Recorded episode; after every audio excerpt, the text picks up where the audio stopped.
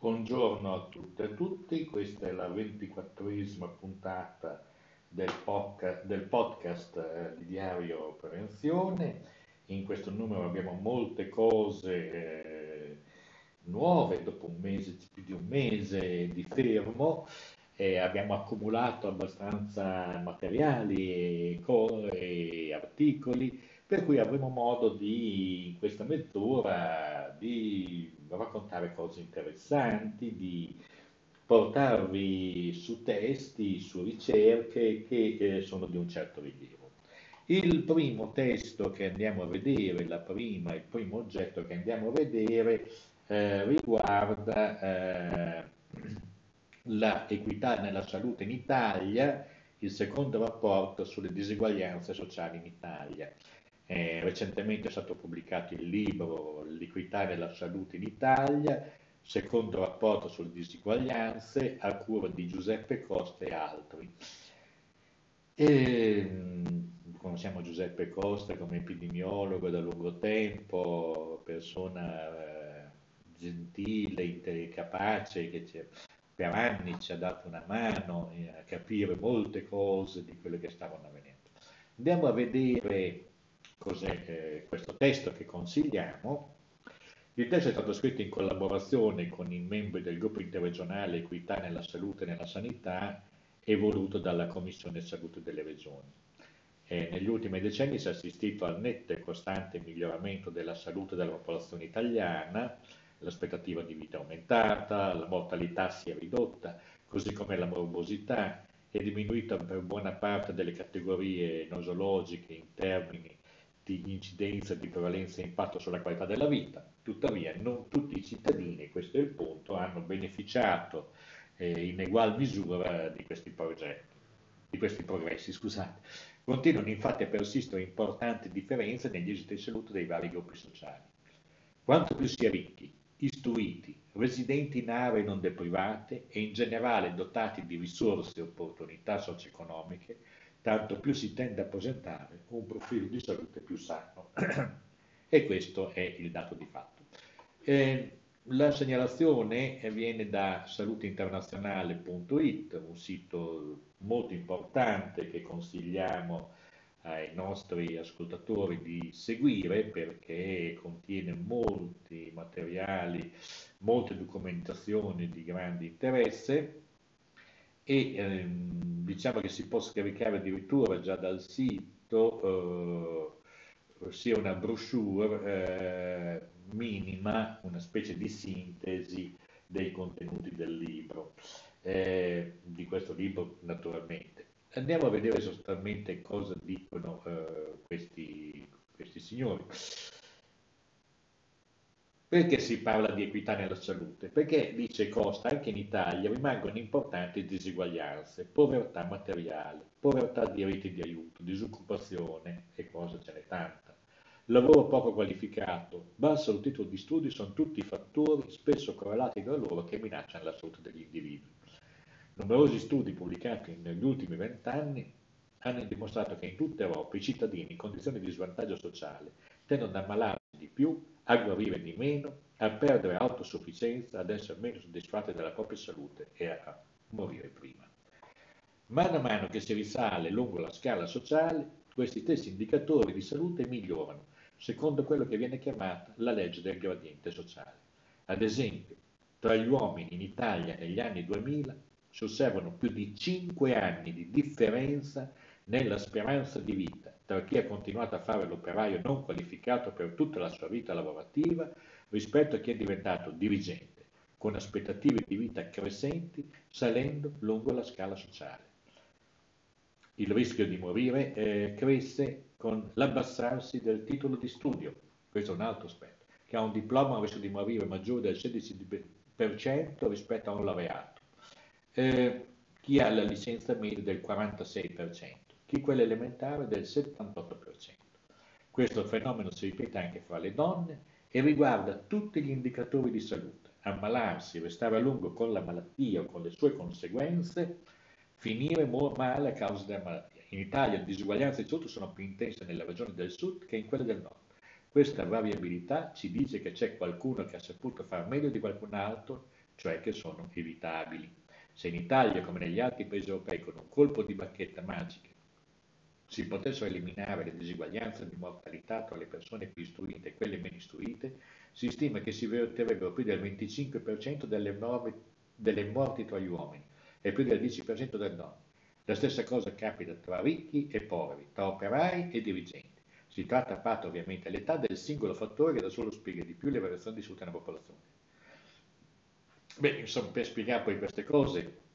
prosegue Geppo Costa, ci sono molti, molti altri elementi. La prima, come abbiamo visto, sono ingiuste perché sono sistematicamente a svantaggio dei gruppi sociali più sfavoriti e perché sono contemporaneamente anche evitabili. Inoltre, sono anche inefficienti questi mortalità e morbosità per le classi più povere e meno perché il paese, perché sono anche inefficienti per l'economia del paese, perché rappresentano eh, un freno allo sviluppo sociale ed economico e, e, e spesso provocano l'uscita precoce dal mercato del lavoro di persone altamente produttive, un maggior costo a carico del servizio sanitario de, eh, e delle politiche assistenziali del welfare. E così come una ragione di minore coesione sociale. Quindi noi abbiamo sostanzialmente un fatto, che le differenze di salute non è che siano soltanto una uh, sfortuna, per chi è nelle classi sociali inferiori, diciamo, chi, definite inferiori per titolo di studio, ma perché generano un impatto complessivo eh, negativo attorno al 10% del PIL, una montagna di ricchezza. E naturalmente l'intervista va avanti, la potete leggere sempre su eh, saluteinternazionale.it eh, I dati, eh, come abbiamo detto, sono importanti e sono anche impressionanti per molti aspetti. Eh, è possibile anche scaricare sempre da eh, saluteinternazionale.info, il link lo potete trovare comunque su Diario Prevenzione. Il fax, il fax sheet, eh, cioè una scheda eh, di sei pagine in cui si fa una sintesi massima del, di questo libro le disinguaglianze di salute e il ruolo del lavoro. E qui parte con immagini molto chiare, eh, fanno anche un po' spavento, devo dire. Numerose ricerche hanno riconosciuto il contributo cruciale e potenziale del lavoro nell'agevolazione delle disuguaglianze di salute. I disoccupati, i precari, coloro che svolgono lavoro manuale con una bassa qualifica sono gruppi a maggior rischio, sono più vulnerabili i disoccupati, e qui c'è nella, nella spiega, diciamo così, tutta una serie eh, di schemi, di torte e di istogrammi. Mm, l'aumento del rischio, eh, ad esempio, quali sono gli effetti sulla salute? La maggior flessibilità e mobilità delle persone tra posti di lavoro diversi ha ridotto il ruolo protettivo, in particolare contro il rischio degli infortuni, svolto dall'esperienza lavorativa. Da un lato, infatti, l'esperienza specifica accumulata da un lavoratore nello svolgimento di mansioni viene persa quando si perde il lavoro, al passaggio a lavori diversi. Dall'altro se ne accumula meno perché le imprese tendono a investire di meno nella formazione dei lavoratori quando questi hanno una prospettiva breve di permanenza sul posto di lavoro. Gli studi sulla relazione tra diseguaglianza sociale e salute hanno anche evidenziato, rispetto al tema del lavoro irregolare, il maggior rischio di alcuni gruppi soprattutto bambini immigrati. In particolare le minacce poste dai lavoratori precari dipendono dall'aumento del rischio di morti alcol correlate per entrambi i sessi e di morte per fumo negli uomini. I rischi sono significativamente più elevati se il lavoro temporaneo è involontario e se associato ad insoddisfazione. Cioè, se il lavoro temporaneo è una costrizione, che tu vorresti un lavoro a tempo pieno e non ce l'hai. Problemi di salute mentale come aumento dell'ansia e dello stress, perché non si sa come si andrà a finire, mm, si sta per finire una, una missione, come si dice in gergo, e non si sa se se ne avrà un'altra, aumento del rischio di infortuni e di patologie dell'apparato muscoloscheletrico, peggioramento della salute percepita. La dice sempre la scheda, che è un grande riassunto molto utile, molto rapido, la precarietà del posto di lavoro è associata a una perdita di benessere psicologico tanto maggiore quanto più la persona percepisce la difficoltà di trovare un'altra opportunità lavorativa. Questa associazione è visibile per tutte le classi sociali e occupazionali ed è amplificata per le professioni intellettuali più qualificate, per le quali la perdita di status, di capitale umano e sociale è più grave anche questo è un dato a cui non ci abbiamo pensato tanto spesso, ma per un insegnante che per anni ha lavorato come precario nella scuola, perdere anche quel lavoro vuol dire perdere il suo essere sociale, la sua identità. Poi andiamo avanti.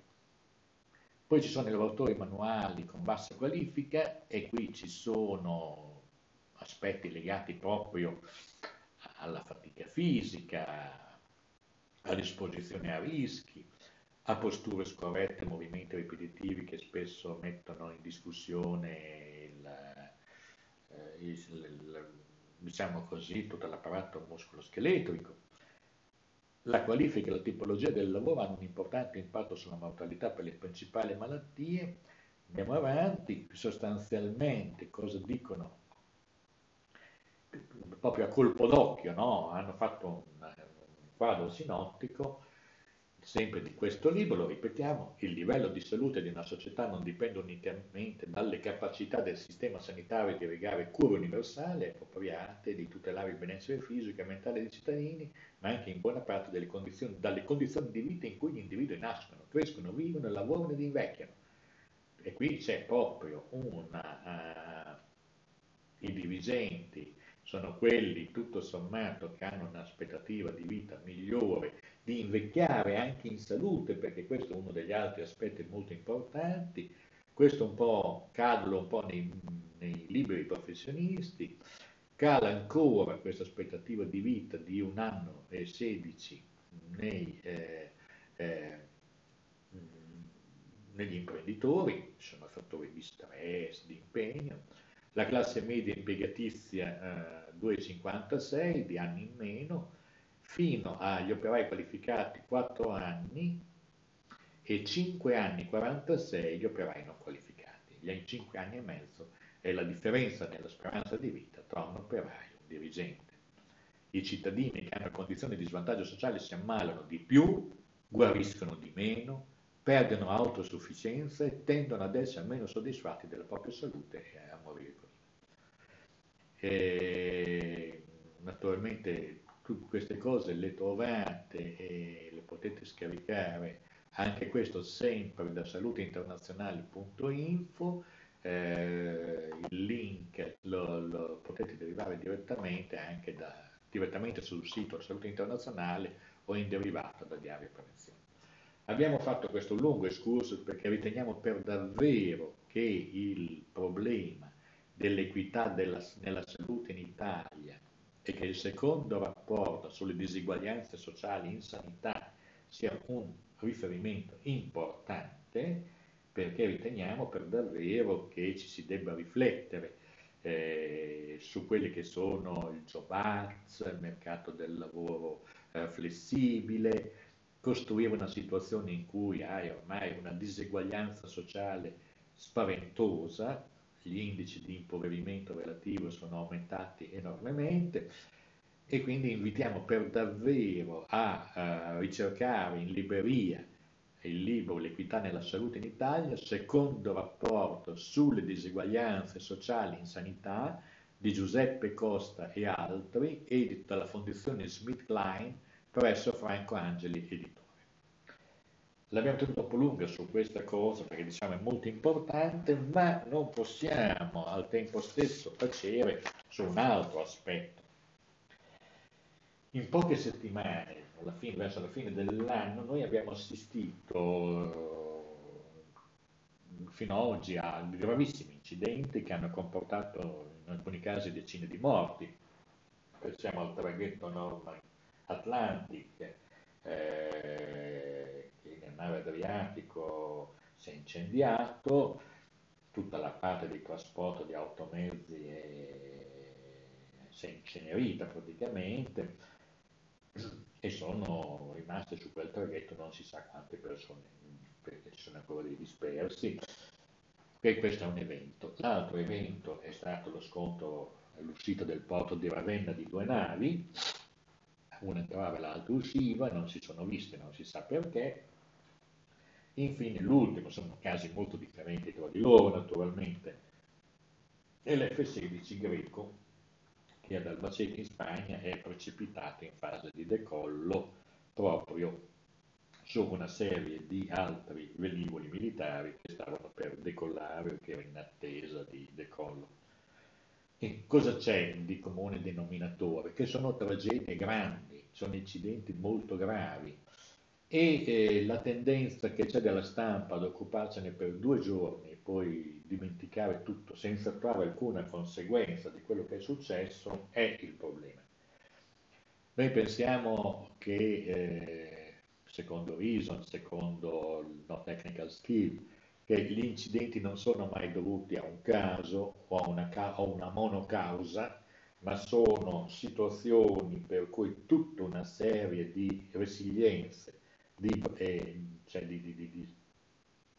particolari attenzioni perché non avvengono, e, e cure e, e, siano saltate. Cioè, è evidente che eh, qualcosa non andava su quel traghetto. Se è bastato un incendio a creare una situazione eh, fuori con delle fiamme fuori controllo. Qual è stata e qual è la gestione effettiva della sicurezza date le recenti logiche di ingaggio eh, di, queste, di questi traghetti che devono trasportare in veloce da una parte all'altra dell'Adriatico? un grande volume di merci, di mezzi, eh, dove la verifica su, sulla pericolosità dei prodotti che vengono trasportati è scarsa, eccetera, eccetera. Quindi c'è un problema di risk assessment e di risk management anche in questi casi. E diciamo pure anche il caso di, di Ravenna, pure eh, delle due navi che si sono scontrate in una fase di mare molto agitata, dovevano uscire, non uscire, eh, dovevano aspettare qualche ora, ma poi le regole di ingaggio sono molto complicate, ci sono degli aspetti economici e quindi il rischio complessivo lo vediamo che è molto aumentato. C'è un problema più generale di mancanza o di inadeguate, qui c'è proprio un lavoro da fare di riflessione. Eh, risk assessment e risk management, cioè di gestione dei rischi, che poi diventano rischi per le tragedie che generano, ma rischi anche di natura economica e di eh, funzionalità del sistema. Ma è proprio giusto che dei traghetti vadano, cioè non siano gestiti in modo tale per cui se scopre un incendio su di un mezzo questo venga immediatamente, cioè venga isolata l'area e nell'area non ci devono essere persone e gli impianti devono in qualche misura eh, provvedere, impedire quello che è successo. Ma è dubbio che due navi che si debbono incrociare mare grande, voglio dire, perché debbono scontrarsi nella traiettoria di entrata e di uscita dal porto. E, e lì sono dei problemi. Infine, un caso diverso, perché questo siamo in caso di un, di un aereo, di un F-16, una macchina complessa, una macchina da guerra, quindi con prestazioni, performance molto molto significative, che nella fase del decollo blocca, si blocca, si pare, pare che si sia bloccato un motore e che sia precipitato su un'area, su un hangar e su un'area di, dove erano presenti altri militari di altre nazionalità che stavano preparando, si stavano apprestando a partecipare a questa esercitazione. Eh, eh, ma anche qui, risk assessment. Non era prevedibile che un motore possa piantare, che nella traiettoria di decollo potesse esserci comunque il, de, de, de, delle presenze a rischio vulnerabili, che la predisposizione logistica del campo eh, fosse adeguata, è stato fatto un risk assessment, un risk management gestionale serio. Cioè sono tutte domande, questo, in questo caso non le sapremo mai perché saranno sottoposte al segreto militare e se ci sono stati degli errori verranno sepolti con eh, i corpi delle vittime, poverette. Cioè, voglio dire, qui c'è qualcosa, in sostanza, in questa vecchia Europa, che, che è stata anche la culla di tanti modelli gestionali rispetto alla salute, rispetto anche alla gestione della sicurezza, e che noi parliamo di sicurezza poi quando non c'è, ma la costruzione della sicurezza deve essere qualcosa che diventa una procedura quasi invisibile, che non si vede, ma che poi produce i suoi risultati. Perché dobbiamo vivere questa fase di crisi proprio anche di risparmio a volte, a mio parere, micragnoso, o di, oppure anche di mentalità che non fa la valutazione del rischio, non predispone, non progetta i siti, gli aeroporti, i carichi delle navi, la gestione, con questa visione. Safety first, in tutte le navi è scritto, ad esempio, forse anche sul traghetto eh, Norman Atlantic, ma safety first vuol dire fare delle cose, non è non fumare in presenza di, eh, solo di eh, combustibili, che già è tanto, ma safety first vuol dire eh, progettare, progettare la sicurezza predisporla. Quindi su questo, su queste tre tragedie che in territorio europeo si sono registrate in pochissimo tempo, in poche settimane, metterle assieme, anche se sono casi tanto differenti e diversi tra di loro, però hanno un denominatore comune di sicuro, che è quello che riguarda per l'appunto eh, la gestione, eh, il risk assessment e risk la la valutazione e la gestione del rischio che non è diventato abito mentale continuativo di tutti quelli che eh, lavorano in questo campo. Prima ancora di far partire una qualsiasi cosa, verificare che tutto sia a posto, che tutto vada nel verso. Continuiamo quindi con promuovere un ambiente di lavoro salutare per lavoratori con patologie croniche è una guida molto interessante fatto dalla Rete Europea per la promozione della salute nei luoghi di lavoro, eh, ENVHP, è frutto della collaborazione tra la Regione Lombardia e il DORS della Regione Piemonte. Eh, la guida la potete naturalmente scaricare e leggerla molto attentamente perché è veramente uno strumento di lavoro, è una cosa utile e eh, la segnaliamo proprio perché è un buon lavoro ed è uno strumento di lavoro non solo per il medico competente ma anche per RLS e RSPP. Lavoro regolare senza tutela contrattuale, incremento del rischio di infortunio è un appello lanciato eh, dal, dal, da Mauro Rossato dell'Osservatorio Sicurezza di Vega Engineering. Noi l'abbiamo riportato perché come tutti i lavori di eh, Value engineering sono sempre interessanti e servono comunque a tenere aperta una finestra che, come abbiamo detto, sulla valutazione e gestione del rischio, altrimenti eh, va a finire male. In questo caso eh, diamo atto a Mauro Rossato di un atto di coraggio perché l'incrocio di dati tra economia sommersa e infortuni sul lavoro eh, apre un aspetto per davvero inquietante perché più c'è economia sommersa, più ci sono infortuni, più ci sono incidenti del lavoro. Lavoro irregolare vuol dire più assenza di tutela contrattuale e un incremento del rischio di infortuni e purtroppo anche di morte. Questa è una specie di denominatore comune e a tutti i grandi fautori neoliberisti, che gli venisse la diarrea, scusate, eh, che vogliono, liber, le, le, le, vogliono la flessibilizzazione, bisogna fare pagare i costi della mancata gestione della sicurezza, perché questi non vengono contabilizzati,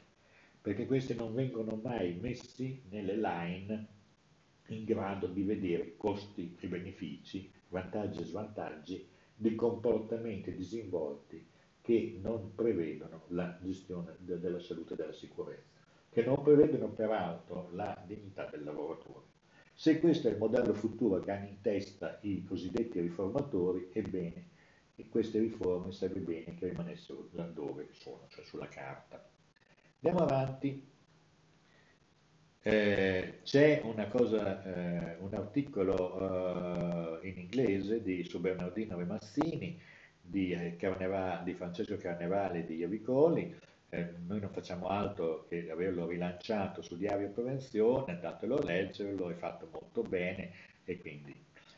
Segnaliamo altresì i master della Fondazione Marco Biagi eh, su prevenzione dei rischi e gestione della sicurezza del lavoro, eh, master universitari di primo livello, con frequenza in presenza e a distanza FAD, in FAD. Eh, I due eh, servono, sono rivolti in particolare a consulente del lavoro, addetti responsabili dei servizi di prevenzione e protezione, ASPA ed RSPP, e consulente del lavoro. Eh, sono attività formative molto importanti, sono anche un po' costose, ma ci sono anche delle agevolazioni del, per chi si trova in determinate condizioni, quindi andate a vedere il bando, è segnalato su Diario Prevenzione, lo potete trovare anche sul ovviamente sul sito della Fondazione Marco Biaggi, è sicuramente un'attività cui va dato interesse perché è una continuità di formazione di gruppi dirigenti intermedi che in qualche misura hanno un ruolo rilevantissimo nella gestione corretta dei rischi. Eh,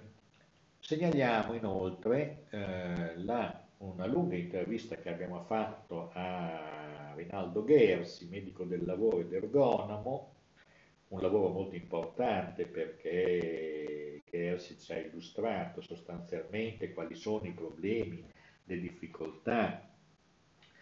che avvengono molti lavoratori costretti a permanere a lungo eh, nell'attività lavorativa, anche oltre, ben oltre i 65 anni, dai 60 ai 65 anni, con un invecchiamento relativo,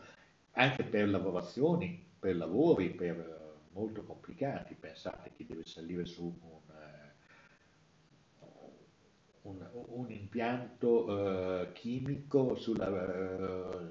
oppure su un, un cantiere, eh, sulle impalcature, oppure eh, oltre 60 anni con il rischio, insomma, con tanti rischi. Eh, ma eh, proprio per il problema non è soltanto di rischi di incidenti, ma è proprio il rischio di non farcela, cioè di avere un vissuto, ma, ma pensate al macchinista mai maturo che deve portare con concentrazione un treno a più di 200 km all'ora, allora parliamo tal meccanica che monta i forni da cucina con, eh, dando colpi perché vadano dentro le, gli sportelli. E siamo veramente in questo. Gersi naturalmente, il dottor Gersi fa una valutazione in profondità complessa e un'intervista audio la potete ascoltare sull'area podcast eh, di Diario Prevenzione. Andiamo sempre avanti, eh, siamo molto oltre con i tempi questa volta. Eh, saltiamo molte cose che potete trovare. Diciamo, l'OIAC propone seguire critiche una ricerca epidemiologica che correlava la malattia del cancro alla sfortuna, dicendo, partendo dalla cultura di cellule con eh, un'osservazione di divisione di cellule staminali attraverso una vasta gamma di tessuti e che le mutazioni sono casuali, legate alla sfortuna, che quindi le esposizioni conterrebbero, beh, sai poi, sono esposizioni di rischio. Per la verità poi gli stessi autori qualche ripensamento ce l'hanno avuto perché la loro, il loro il conto sono gli studi epidemiologici che eh, dimostrano cosa vuol dire l'esposizione all'amianto, ad esempio, e alla, alla scia di eh, vite perdute che ha dato eh, l'esposizione a questa sostanza e la significatività di un esperimento di laboratorio su cellule staminali che poi si rivolgono solo a ca casi individuali e non a popolazioni intere. E segnaliamo pure eh, una, una sempre sull'amianto, una cosa della trade unions, che portano una, un articolo in cui si dimostra che la Russia, in quanto a espandere il commercio joint venture con aziende thailandesi anche sul tema dell'amianto, e che quindi non c'è nessuna intenzione da parte eh, dei russi, ma anche della Thailandia, eh, di intervenire per mettere al bando l'amianto. Mm, ci sarebbero anche molte altre notizie, diciamo così che andiamo direttamente da... Eh, sono usciti articoli sulla medicina del lavoro in Europa, questo è da rassegna IT, è un articolo dell'8 gennaio, naturalmente voi potete eh, andare a leggere tutta la sequenza delle notizie di Diario Prevenzione, vogliamo segnalarvi eh, soltanto infine, poi torneremo con un altro podcast perché i materiali sono veramente tanti e oggi abbiamo soltanto potuto darvi poca, poco materiale perché ci siamo, ci siamo così giustamente soffermati sulle cose più importanti, cioè il libro La ricerca sul disuguaglianze sociali in sanità, ma torneremo presto su tutta una serie di questioni, diciamo così eh, che eh, tra le cose che volevamo segnalarvi è una tendenza negativa anche in Francia dove eh, si sta praticamente c'è una tendenza a volere mettere eh, fine all'esperienza delle CHSCT, le commissioni igiene, salute e sicurezza sul lavoro, mm,